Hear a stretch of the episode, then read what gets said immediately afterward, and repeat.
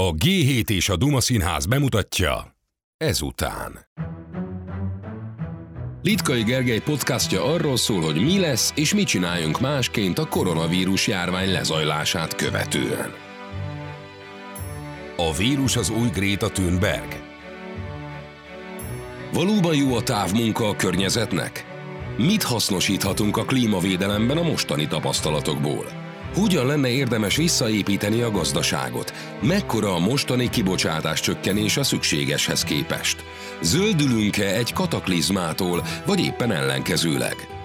A vírus másodlagos hatásaként mindenki elkönyvelte, hogy szinte csoda történt. Hatjuk úsznak, ahol eddig is úsztak, kitisztult a levegő, és a Baros utcából is látszik a Himalája. Sokan bíznak abban, hogy ezek az előnyök fennmaradnak a járvány elvonultával is, és ebből majd tanulunk. Valójában a széndiokszid kibocsátás jóval drasztikusabb csökkentésére lenne szükség, és nem két-három hónapra, hanem véglegesen. És nem úgy, hogy a világ gazdasága ezzel párhuzamosan megsemmisül. Az igazi nyertesek most inkább azok, akik a tragikus levegőminőségi országokban a szennyező források ideiglenes kiesésével időt nyertek, és csak ezek újraindulása után végeznek velük a keringési betegségek, a rák vagy a légúti megbetegedések. Az igazi jó hír viszont, hogy kiderült, az emberiség képes globálisan is áldozatokat hozni, és képes a gyors, radikális, ha nem is éppen hatékony változtatásokra. Ezekről beszélgetünk most egykori egyetemi évfolyam társammal, dr. Bart Istvánnal. Szervusz István, azt hiszem nem meglepő, hogy te is otthon tartózkodsz. Hogy éled meg a karantént? Nagy változás-e ez neked? Köszönöm szépen. Én, én azt hiszem, hogy, hogy én a szerencsésebbek közé tartozom abban az értem, hogy eddig is nagyon sokat dolgoztam otthonról, úgyhogy minden feltétel megvan arra, hogy hosszabb időt eltöltsek karanténban. Dr. Bart István klímaszakértő 20 éve foglalkozik azzal, hogy hogyan lehetne kevesebb kibocsátásunk, illetve hogyan készülhetünk fel a klímavészre. Dolgozott Magyar Minisztériumban, az Európai Bizottságnál, civil szervezetnél, illetve nemzetközi tanácsadóként. Most a Klímastratégia 2050 intézet igazgatója, illetve az Energiaklub társelnöke ami változás, ami ugye lényeges változás, egyrészt ugye sokat kell járni a idősebb rokonokhoz, ismerősökhöz vásárolni, másrészt pedig az a fajta nyilvánosság előtti tevékenység az leállt, ami a klímaváltozással kapcsolatban most ugye az utóbbi időben nagyon komoly és nagyon intenzív volt. Nem frusztráló neked kicsit az, hogy amiről éveken keresztül beszéltél, tehát talán évtizedeket szántál erre, hogy ezt eljuttasd az embereknek, és hogy változtassanak a magatartásukon, egy nálad jóval kisebb, gyakorlatilag még élőlénynek sem nevezhető vírus hát hetek alatt megvalósított. Frusztrálhatna, de, de mondjuk ezen a csalódásra már Greta Thunberg óta átestünk, tehát hogy kiderült, hogy egy kislány többet tud elérni, mint egy hadseregnyi klímaszakértő, tehát hogy ez a kiózarító, nyilván nem egy ilyen fajta átalakulást akartunk, tehát hogy szerintem a klímavédők, mind a klímaszakértők mind egységesek abban, hogy ami most történik, az egyrészt nem egy fenntartható változás, vagy nem strukturális, tehát hogy az emberek amint lehet vissza fognak akarni térni ugye a régi nem fenntartható életmódba, és ráadásul ugye a, a klímavédelemnek a, a, az a célja, hogy megvédje az emberi civilizációt, a természet, hogy megmaradjon az az élet, amit élünk, és szerintem ennek nem az a, nem az a módja, hogy megállunk. Tehát, hogy nem, nem az a célunk, hogy megszűnjön az élet a klíma szakértőknek, a klímavédőknek, hanem az, hogy megtaláljuk azt az egyensúlyt, ahogy a Föld is hosszú távon képes elviselni az emberek jelenlétét, és ezáltal nem kell mondjam, elpusztítani az embereket ez is szerintem, mint a sok minden más, azért elég egyértelmű jel, hogy ez a, az együttérés nem valósul meg tökéletesen. Mit is elveszük állatoknak az életterét, ők betüremkednek a mi életterünkbe, és akkor utána ebből nagyon kellemetlen együttállások jönnek létre. Ugye ebben a, az esetben itt a vírussal is kicsit ez történik. Ennek mondjuk szerintem speciálisan sok köze nincsen a klímaváltozáshoz, de nagyon sok betegség viszont ugyanúgy fel fogja ütni a fejét ezután, ami a klímaváltozásnak köszönhető, ugye, ugye a szúnyogok elterjedése miatt, amelyek képesek olyan betegségeket terjeszteni, amiket eddig nekünk itt a mérsékelt éghajlaton nem kellett elszenvednünk, hogy mit gondolsz, hogy ez a fajta változás, amikor ez a rendkívüli lesz a rendszeres, ez mennyiben befolyásolja majd az emberek viselkedését, amikor most COVID-19 van, holnap után malária lesz, dengiláz, nyaszaláz, Marburg vírus, Ugye a múltban is voltak nagy ö, ö, ilyen járványok, ugye gondoljunk akár csak ugye a, a, a középkori nagypestis járványra, vagy előtte ugye a, a, a római birodalomban ugye két nagy pestis járvány is volt. Ezeket részben természetes éghajlatváltozási trendeknek is szokás manapság már betudni. Tehát, hogy, hogy az egy ilyen állandó dolog, hogy amikor történik egy ilyen nagy átrendeződés ugye a víruspopuláció és az emberpopuláció viszonyában, abban legalábbis az egyik tényező általában az éghajlatváltozás, Ugye azért, mert megváltozik az élőhelye bizonyos élőlényeknek, és ez a megváltozott élőhely, ugye a megváltozott hőmérséklet miatt kialakít egy olyan helyzetet, ahol esetleg mondjuk olyan állatok, akik később, korábban egyensúlyban voltak egy bizonyos területen, azok már nincsenek egyensúlyban, és egy olyan területet hódítanak meg, ahol még nincsenek természetes ellenségeik, és elszaporodnak, és tehát, hogy felborul egyfajta komplex biológiai egyensúly, ami például vezethet ilyen járványok kialakulásához. De egyébként még ugye ide tartozik az is, hogy ezeket az élőhelyeket ugye nem csak az éghajlatváltozás pusztítja, hanem a az urbanizáció is, tehát a civilizáció kiterjedése, stb. stb. Tehát nagyon komplex egy ilyen jelenség, de az éghajlatváltozás azért valamilyen mértékben mindig tényező. Ez szerinted az emberek fejében jobban át fog most menni, hogy itt tényleg cselekedni kell valamit most, hogy látják, hogy egy ilyen apró vírus ekkora felfordulást tud okozni? Általában jellemző az, hogy az emberek akkor kezdenek el a klímaváltozással igazán komolyan foglalkozni, amikor betör a saját életükbe egy erdőtűz, egy árvíz, egy hurikán, vagy bármilyen más ö, drámai hatás következtében. Szerintem ebben az esetben nem ez lesz az elsődleges. Tehát, hogy alapvetően nem a klímaváltozásnak fogják ezt a, ö, ezt a járványt betudni, sok egyéb oknak, tehát nyilván mindenki meg fogja találni a, a, a neki megfelelő magyarázatot.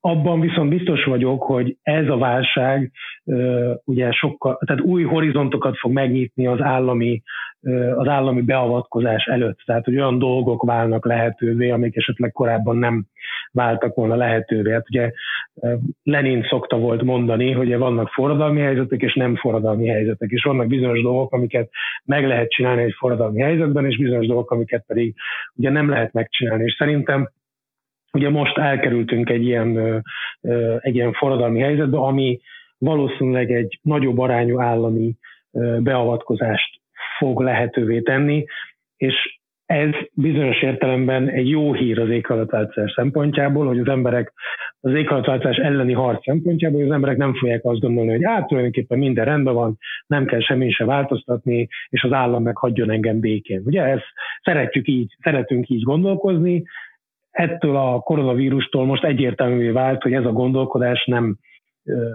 nem biztonságos. És ez a tanulság, ez ugye vonatkozik a klímaváltozásra is. Tehát ezt lehet mondjuk egy ilyen pozitívumként a klímaváltozás elleni harc szempontjából föl említeni.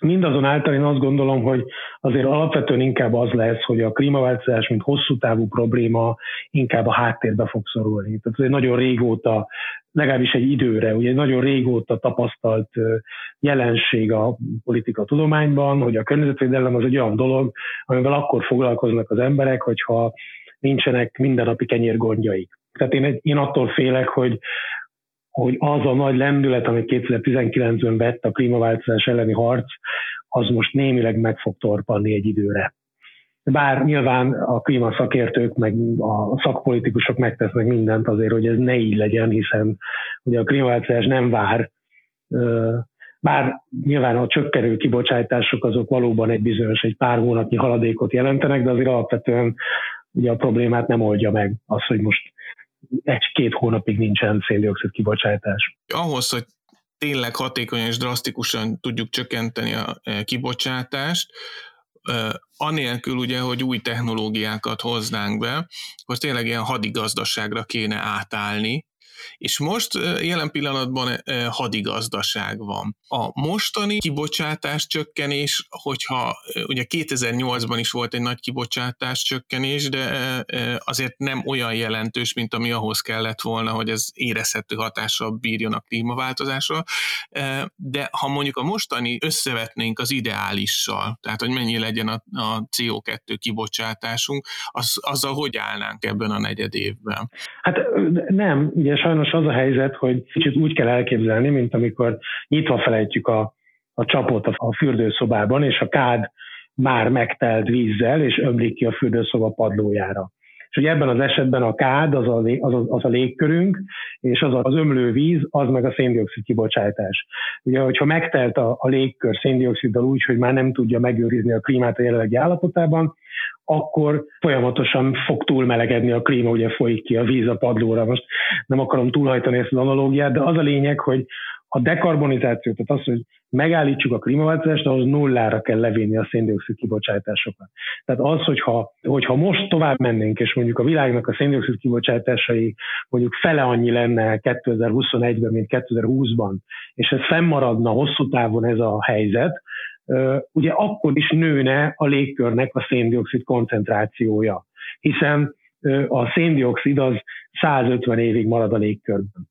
Tehát ha fele annyit öntünk a légkörbe széndiokszidot, mint tavaly, az még mindig ugye növeli a légköri széndiokszid koncentrációt, vagyis még mindig növeli a széndiokszid kibocsátást. Ezért az a feladatunk, hogy elzárjuk azt a csapot. Tehát az, hogy kicsit kevésbé folyik a csapból a víz, mint tavaly, attól még ugyanúgy ugye ömlik a padlóra a víz. De most ezzel nem önkéntesen vállalt, inkább a körülményekből adódó hirtelen kibocsátás csökkenésen, meddig sikerült eljutnunk mondjuk negyedéves szinten. Tehát ha mondjuk a cél a nulla lenne, akkor most kb. mennyivel csökkent egy ilyen drasztikus leállástól? Nagyon nehéz megmondani, mert ugye nem ismerjük még a, a, a vállalatoknak a pontos számait, tehát az országoknak a széndiokszid kibocsátási adatai azok ugye Európában mondjuk egy évvel a a, az események után jönnek be, más országokban egy kicsit később, tehát hogy tiszta képet arról, hogy mennyivel csökkent a kibocsátás, azt jövőre fogunk kapni. Én el, el tudok képzelni egy ilyen éves szinten egy ilyen 5-10 százalékos kibocsátás csökkenést. Valami ilyesmire ö, számítok. Ugye ne felejtsük el azt, hogy ez tehát egyelőre ugye nem tudjuk, meddig fog tartani ez az egész történet. Tehát hogy azért is nem tudjuk, hogy valójában mennyi lesz a széndiokszid kibocsátás csökkenés.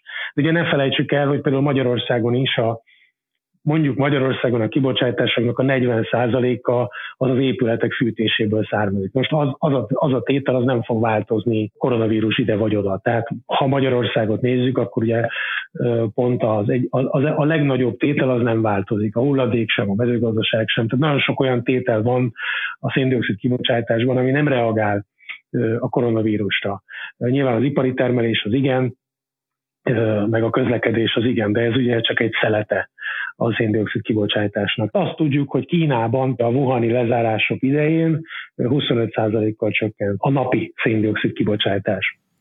Szemmel látható, hogy milyen óriási feladat lenne ekkora csökkentést végrehajtani, hogy most, amikor érezzük a bőrünkön az ipar gyakorlatilag nagy részben leállt, akkor is csak 10-15 százalékot tudtunk, vagy hogyha egész évben fennmaradna ez az állapot, akkor 25 százalékot tudnánk csökkenteni. Teljesen igazad van, hogy ez, hogy ez azt jelenti, hogy, hogy ugye jól megmutatja, hogy milyen hihetetlen nagy a feladat, ami előttünk van, és szerintem ami nagyon érdekes újdonság, hogy most először van az, hogy a, ugye, hogy a, a turizmust azt már mindenki egyértelműen egy ilyen széndiokszid intenzív iparágnak tekinti. Tehát, hogy, hogy azért itt az elmúlt évtizedekben mindig a, nem tudom, a, a széntermelés volt a széndiokszid intenzív, vagy az acélgyártás, vagy, vagy az autógyártás, tehát ezek voltak a fő bűnösök, de most már mindenki úgy vesz a turizmusról is, ugye, mint egy ilyen mint egy ilyen főgonoszról, és hát sajnos, sajnos joggal. Tehát... Pont Izlandon lehet látni, hogy az egyfőre eső CO2 kibocsátásban benne vannak a top háromban, vagy valami nagyon előkelő helyen pont a turizmus miatt, mert annyi turista jön oda messziről repülővel, brutális a kibocsás. Annak ellenére, hogy Izland mondhatni egy zöld gazdaság, azért nagy részben nagyon sok geotermikus energiával. Ez, igen, igen. Hát én azért még egy, egy dologra visszatérnék, amit említettél, hogy a hadigazdaságról, tehát hogy az én elképzelésem a hadigazdaságról nem annyira az, hogy leállnak a gyárak, hanem sokkal inkább az, hogy minden szabad erőforrásunkkal megújuló energiaforrásokat és energiahatékonysági beruházásokat rafordítjuk. Tehát, hogy napelemeket telepítünk, tízszer annyit mondjuk naponta, mint amennyi most, és intenzív szigeteléseket végzünk, illetve felpörgetjük a, a közlekedésnek is az, elektro, az elektrifikációját, tehát a villamosítását. És ugye ez most azért nem egyértelmű, tehát hogyha megnézzük, akkor azért azt látjuk, hogy atlétikai stadionokra költünk pénzt, valóban fontos a megújuló is, de az mondjuk egy dolog a sok közül. És ugye azért ez nem egy, nem egy hadigazdaság, az a hadigazdaság, amikor minden ipari erőforrásunk arra megy, hogy ezeket a célokat elérjük. És most tényleg, hogy ez, az államok ennyi pénzt öntenek a gazdaságba majd különböző eszközök segítségével, nem, nem lenne észszerű, vagy nem lenne e, jó, hogyha ezeket e, komoly zöld vállalásokhoz kötnék? Hát a legnagyobb mértékben, tehát abszolút, abszolút igazad van, hogy ez most egy jó alkalom arra, hogy ezeket a, ezeket a követeléseket a tőkéseken behajtsuk, hogy, hogy érvényesítsük, mint egy közösségi igényt. Persze hozzá kell tenni, hogy azért ez a hosszú távú, tehát ez a későbbiekben lesz fontos. Ugye most rövid távon sokkal inkább az a fontos, hogy megmaradjanak a munkahelyek, hiszen az, hogy az emberek elvesztik az állásukat, munkanélküliek lesznek pénz nélkül, az ugye személyes szinten is, meg társadalmi szinten is egy hatalmas nagy, hatalmas nagy áldozat. Én sokkal inkább azt, tehát hogy én valóban van egy ilyen cél, hogy, tehát ezt el lehet mondani, hogy, hogy a, a, a támogatásokhoz tegyünk hozzá mindenféle zöld követelményeket, és ez bizonyos esetekben ö, hasznos lehet, vagy a magyar kormány is mondja, hogy mondjuk a, a logisztikai ágazatot, vagy a turisztikai ágazatot akarja ö, megtámogatni. Ott ugye rövid távon nem lehet igazából ilyen követelményeket tenni, hiszen rövid távon az a cél, hogy az emberek ne legyenek kirúgva, hogy az embereknek legyen állása. Ugyanakkor hosszú távon ez mindenképpen egy nagyon fontos, nagyon fontos szempont. Tehát én nekem például az jutott eszembe, hogy a, hogy a magyar kormány most ö, ö, ö, például ugye elengedett egy csomó munkaerő, munkaerő költséget és munkaerő járulékot. És nagyon régi követelése, vagy nagyon régi követelés és elgondolása a zöld mozgalomnak, meg a klímaszakértőknek is, hogy a, az adóterheket, azokat ne a munkaerőre tegyük, hanem sokkal inkább a, a természeti erőforrásokra, meg a tőkére. Hiszen ugye most az a helyzet, hogy a, a, a, termeléshez szükséges erőforrások, akár a tőke, akár a természeti erőforrások, akár a munkaerő, ezekből ugye a munkaerőn van a legnagyobb teher. Rendszer arra ösztönöz, hogy inkább vegyél egy robotot kvázi, mint hogy egy embert alkalmazzál. Lehetnek olyan módon kezelni, hogy elkezdjük az adórendszert átalakítani egy sokkal környezettudatosabb adórendszerré. Tehát például ugye megszüntetjük a rezsicsökkentést a gazdagoknál, tehát mondjuk a, nem fizetjük ki azoknak az embereknek az áramát és a gázát, akik egyébként tökre megengedhetnék maguknak, hogy piaci árat fizessenek, és elkezdünk különféle karbonadókat, széndiokszidadókat kitalálni, amelyek szép lassan ugye arra ösztönzik a gazdaságot, hogy karbon szegény legyen. Mondjuk ennek egy klasszikus példája lehetne mondjuk a, a repülésnél az áfa bevezetése. Másik az pedig az, hogy legyen egy nagyszabású épületenergetikai program. Az leginkább azért, mert ugye az egy olyan terület, ahol nagyon sok munkaerőt fel tudunk szívni, tehát ahol munkát tudunk adni az embereknek. Én nekem azért az a meglátásom, de meg sok pszichológusnak is, hogyha az ember már változtatott valamin, akkor ha kicsit is motiválják arra, hogy ezt a viselkedését föntartsa, akkor ezt azért hosszabb távon is tudja követni. Tehát, mert most egy csomó mindenben azért megszoktunk, amit itt a, ezt a közös kis gyermekünk van, ugye ez a Visszafordítható című könyv, és ebben nagyon sok olyan pont van, ami arról szól, hogy hogyan lehet a CO2 kibocsátást csökkenteni, sőt ugye visszafordíthatóvá tenni ezt a folyamatot. És ebben például, ha csak párat nézek most, ugye az első például a távmunka, a távjelenlét, ami azt jelenti, egyrésztről, hogy nagyon sokszor fölöslegesen ingázunk be a munkahelyünkre, ezzel nagyon sok CO2-t kibocsátva, ami meg még rosszabb, ugye amikor tengeren túlra ide-oda repülünk csak azért, hogy egy egyébként abszolút lebonyolítható megbeszélést nagyon sok széndiokszid kibocsátással tegyünk színesebbé. Ezek szerinted be fognak épülni, vagy hogyan lehetne jobban beépíteni ezeket? Ugye az emberek most megszokták, hogy nem utaznak, de lehet látni, hogy Kínában, amikor már föloldottak minimálisan is ezek a korlátozások, akkor elkezd visszatérni a turizmus. Ugye először a fiatalok mennek rögtön a youth hostelekbe, olcsóbb szálláshelyekre, már azt hiszem, hogy 35%-nál van egy ilyen sok hatás után is a turizmus, hogy hogy lehetne például arra rávenni az embereket, hogyha ennyi pénzt öntünk a turizmusba, hogy akkor menjen otthon, menjen vonattal, itt minél közelebb a lakóhelyéhez költse el ezeket a pénzeket. Vagy a másik ilyen, ami ugye nagyon távolra szállított dolgok, hogy például az reális lehet-e ilyen esetben, hogy ezeket a nagyon hosszúra nyúlt, ami egyrészt kockázatos, most látjuk igazán, hogy mennyire kitett az egész európai gazdaság, ugye annak, hogy olcsóbb helyeken gyártatjuk a dolgokat, nagyon sok szállítási kibocsátása, hogy ilyenkor például a helyi ipart, vagy a helyi zöldségeseket, a helyi termelőket mennyiben lehet reálisan jobb helyzetbe hozni szerintem ha egy ilyen kataklizma után próbáljuk ezeket újraépíteni. Ebben az otthon dolgozás, üzleti utazás kérdésben valószínűleg lesz egy jelentős változás. Tehát ugye most nagyon sok ember bele lett pofozva egy, egy radikális kísérletbe, és biztos lesz egy csomó cég, aki ezt, aki ezt majd megtapasztalja. Fontos megkülönböztetni azt, hogy mondjuk a, az otthon dolgozás az nem feltétlenül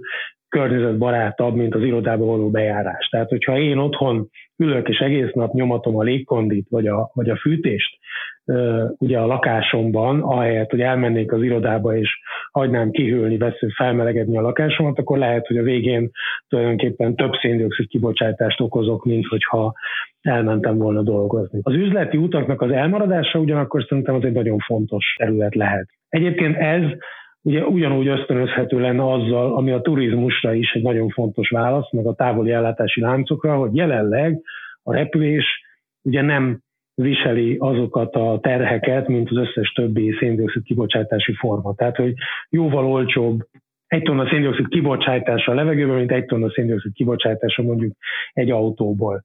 Ugye ez részint azért van, mert áfamentes a nemzetközi repülés, ugye, különféle számos bilaterális egyezmény alapján. Másrészt ugye azt is látni kell, hogy a nemzetközi légiforgalomnak a széndiokszid kibocsátása nem számolódik el egyetlen egy országnál sem. Tehát ez egy külön tétel, vagyis amikor mondjuk Magyarországnak az a feladata, hogy dekarbonizálja a kibocsátását, és mondjuk tegyük fel, hogy vigyel, mondjuk az EU-nak, pontosítsunk, az EU-n vigyele nullára a kibocsátását 2050-re, az például abban nincs benne a légi közlekedés. Tehát egyébként ez egyébként egy nagyon fontos tanulsága szerintem ennek a, a válságnak, hogy ugye más országoknak olajipara van, ami ugye nagyon környezetszennyező, más országoknak acélipara van, nekünk meg egy, egy globális tinédzser itató rendszerünk van, ami, ami nagyon környezetszennyező. Elképzelhető olyan ö, szenárió, hogy mert mindenki azt mondja, hogy termeljünk helyben, legyen itt helyi ipar, stb. Ugye Amerikában is most ez egy nagy felbuzdulás volt, de hát minden drágám, de például ha széndiokszid kibocsátás szempontjából nézzük, mi a jobb, hogyha van Kínában egy nagyon nagy gyár, ahol a világ összes lakoszt pólóját varják, vagy Indonéziában, és onnan elszállítják ráadásul, és mondjuk ezt a gyárat kötelezik arra, hogy környezetbarátabban működjön, vagy hogyha van végtelen mennyiségű gyár, a világon tízfős kisüzemek, akik sokkal kevésbé hatékonyan tudják ezt csinálni azért ez a nemzetközi szállítás, az áruknak a nemzetközi szállítás az nagyon-nagyon-nagyon olcsó. Tehát, hogy még egy ilyen maszkot is érdemes elhozni Kínából, mert annyira hatékony az egész globális logisztikai rendszer. Amiből az következik, hogy ha ezeket a dolgokat Magyarországon akarnánk előállítani, akkor ugye minden sokkal drágább lenne. Tehát sajnos ez, egy, ez, ez összefügg. Tehát ezek a dolgok azért olyan olcsóak, nagyon, mondjuk a ruhák, amiket hordunk, mert ugye kisgyerekek varják Bangladesben. Én egy, én egy, egy olyan számot láttam, amelyikről azt, azt mondta, ez egy angol kutatás volt, ahol azt állították, hogy kevesebb széndioksziddal jár elhozni Spanyolországból a paradicsomot, mint Angliában meg előállítani egy üvegházban. Tehát mondjuk elképzelhetőek ilyen, ilyen jellegű trade-offok. Ugye a közlekedési kibocsátások részben azért is, a, tehát a közlekedési költség részben azért is alacsony, mert ugye például a nemzetközi hajózásban egyáltalán nincsenek ellenőrzött kibocsátások, tehát nagyon rossz nagyon szennyező, nagyon büdös, nagyon rossz hatásfokú hajómotorok vannak, amelyeknek ugye nem kell fizetni a széndiokszidért, tehát hogy ez is benne van abban, hogy olcsó a, a, a nemzetközi szállítás, de önmagában is egy olcsó dolog. Tehát, hogy ugye hajón elhozni ezeket a dolgokat, ez nem túl drága. Én azt gondolom, hogy itt két tehát több tendencia is van. Ugye az egyik az, hogy egyre több az ilyen 3D-s nyomtatás, egyre valószínűbb az, hogy már nem lesz szükség, vagy egyre talán bizonyos esetekben már nem lesz szükség ilyen hatalmas nagy globális gyárakra sok esetben, amelyek, mit tudom én, egy helyről, mit tudom én, gyártják a az egy tárgyat az egész világnak, mint mondjuk Taiwan a mikrocsipeket, hogy ilyesmi, tehát ebben is lehet egy változás. Ugye a, a, robotizáció például az ugye oda vezethet, ugye sokan mondják azt, hogy válság után ugye jellemzően fellendül a robotizáció. Tehát azok a technológiák, amik, amik már elérhetőek, csak még nem terjedtek el, azok egy ilyen válságos időszakban jobban elterjednek, hiszen ugye az új, hatékonyabb szereplők fognak túlélni, és akkor ugye ennek az egyik módja az, hogy az ember költséget csökkent azzal, hogy hogy robotokat helyez el, tehát robotokat alkalmaz. Most ugye, hogyha van robotizáció, akkor az a, az előny, hogy ugye nem kell alkalmazni valakit Kiskunfélegyházan, mert helyette inkább Bangladesben alkalmazom, az, az, az megszűnik, hiszen a, a robotom az ugye nem, annak nem kell fizetést adni. Tehát, hogy lehet, hogy ezek az előnyök kvázi gyengülni fognak, tehát a, a Dél-Kelet-Ázsiának például ez a ipari termelési előnye, ez csökkenni fog. De van egy másik fontos tendencia, ami ugye például az Európai Uniónak ebben a Green Deal-jében most nagyon erősen megjelent, és már évek óta szó van erről, csak most kapott egy újabb lendületet a dolog, ez a, a, a, a karbonvámok kérdése. Hát ugye a karbonvámok azok lényegileg arról szólnak, hogy hogy valamilyen módon ki kell egyenlíteni a széndiokszid ár különbséget Európa határain. Tehát ugye, hogyha én például hozok acélt Kínából, akkor ugye annak az acélnak a széndiokszid tartalmáért ott Kínában nem kellett fizetni, ugye most még nincs kibocsátás kereskedelmi rendszer Kínában, vagy nem annyit kellett érte fizetni, mint amennyit Európában. És ugye ez egy versenyelőnyt jelent ezeknek a kínai termékeknek. Ugye ezt most úgy kezeljük, hogy ingyen kvótát adunk az acélgyáraknak. De ugye ezzel csak azt értük el, hogy az acélipar az nagyon kevéssé egy nagyon alacsony széndiokszid költségen termel, hogy versenyképes tudjon maradni Kínával. De ugye nem ez lenne a cél, hanem az lenne a cél, hogy a kínaiak is ugye vegyék figyelembe a karbonárakat a termelésben. Ugye ennek egy nagyon egyszerű magyarországi gyakorlati példája, hogy mi Magyarországon a villamos energiánk jelentős részét azt Ukrajnából importáljuk, eléggé ócska barna szemes erőművekből.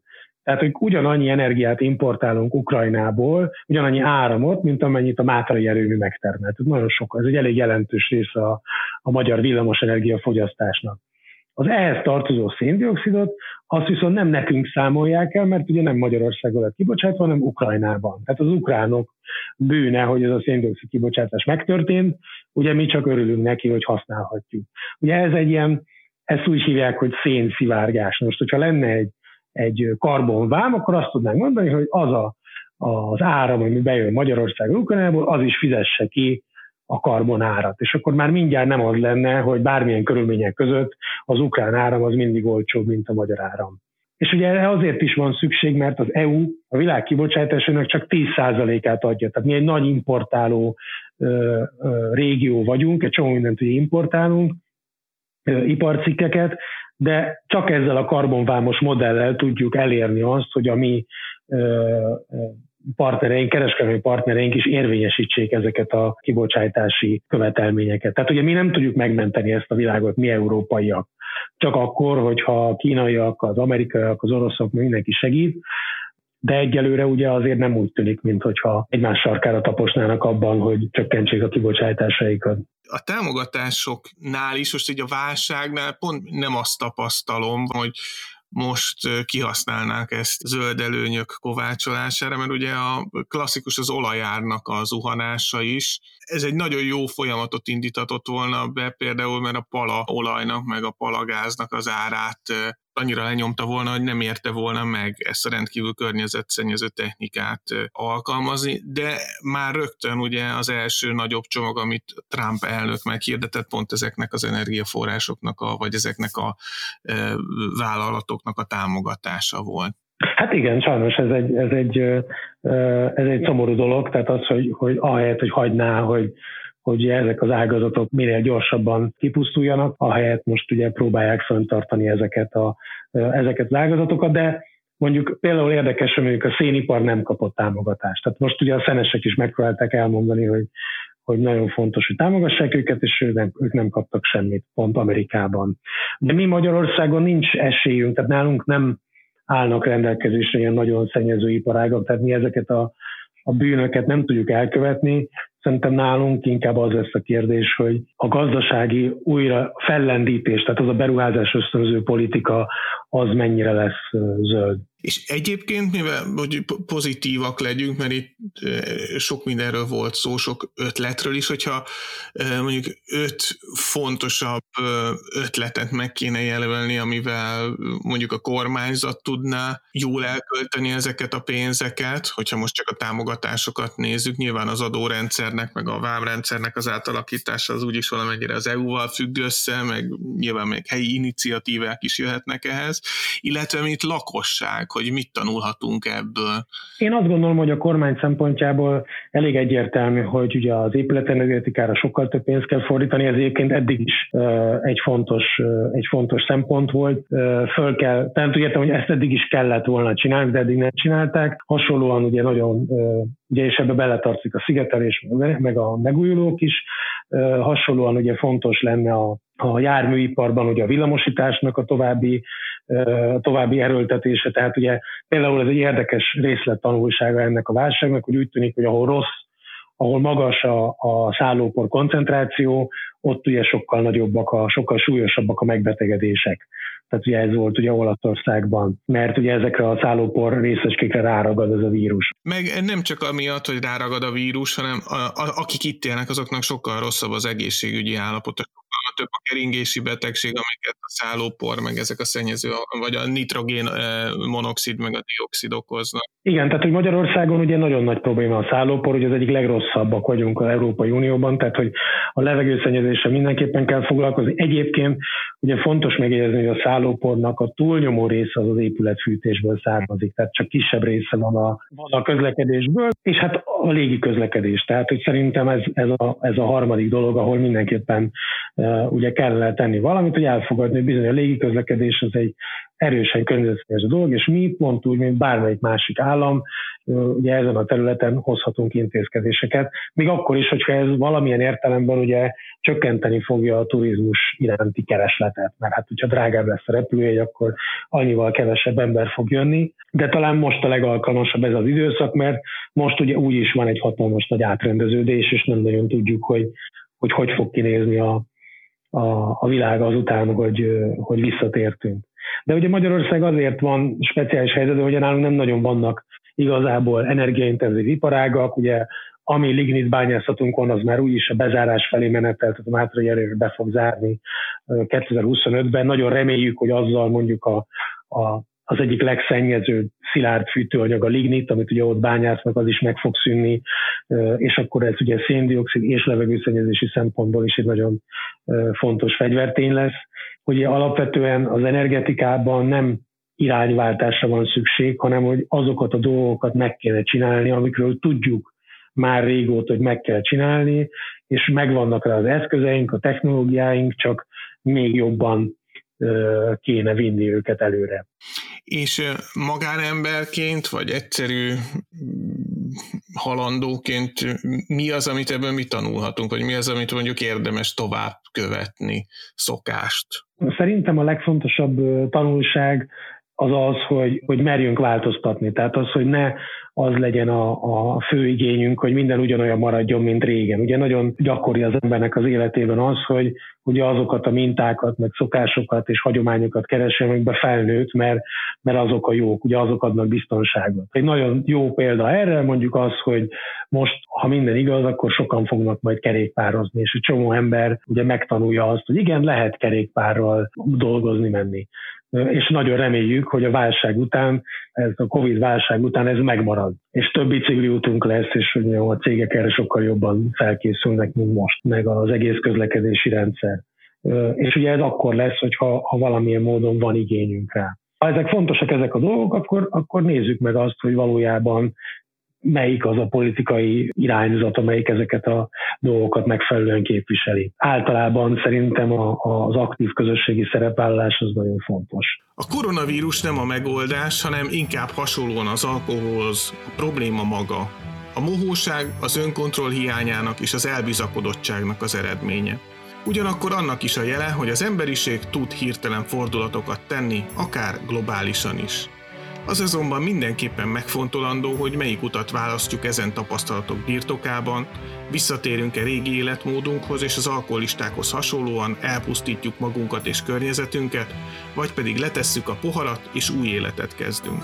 A probléma ebben a hasonlatban csak annyi, hogy egy alkoholistának vannak hozzátartozói, barátai, de nekünk nincsen rokonunk, aki szólna. Hiába várjuk, hogy a csimpánzok jelezzék, rossz úton haladunk. Egy ilyen jól induló századot felelőtlenség lenne a tragédiák, a járványok és természeti csapások a kipusztulás századává alakítani. Egy ilyen század csak a történelemkönyvekben mutatna jól, feltéve, ha lesz következő generáció, és annak lesznek történelemkönyvei.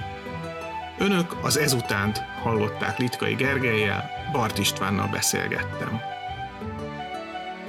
Önök a g és a Duma Színház podcastját hallották.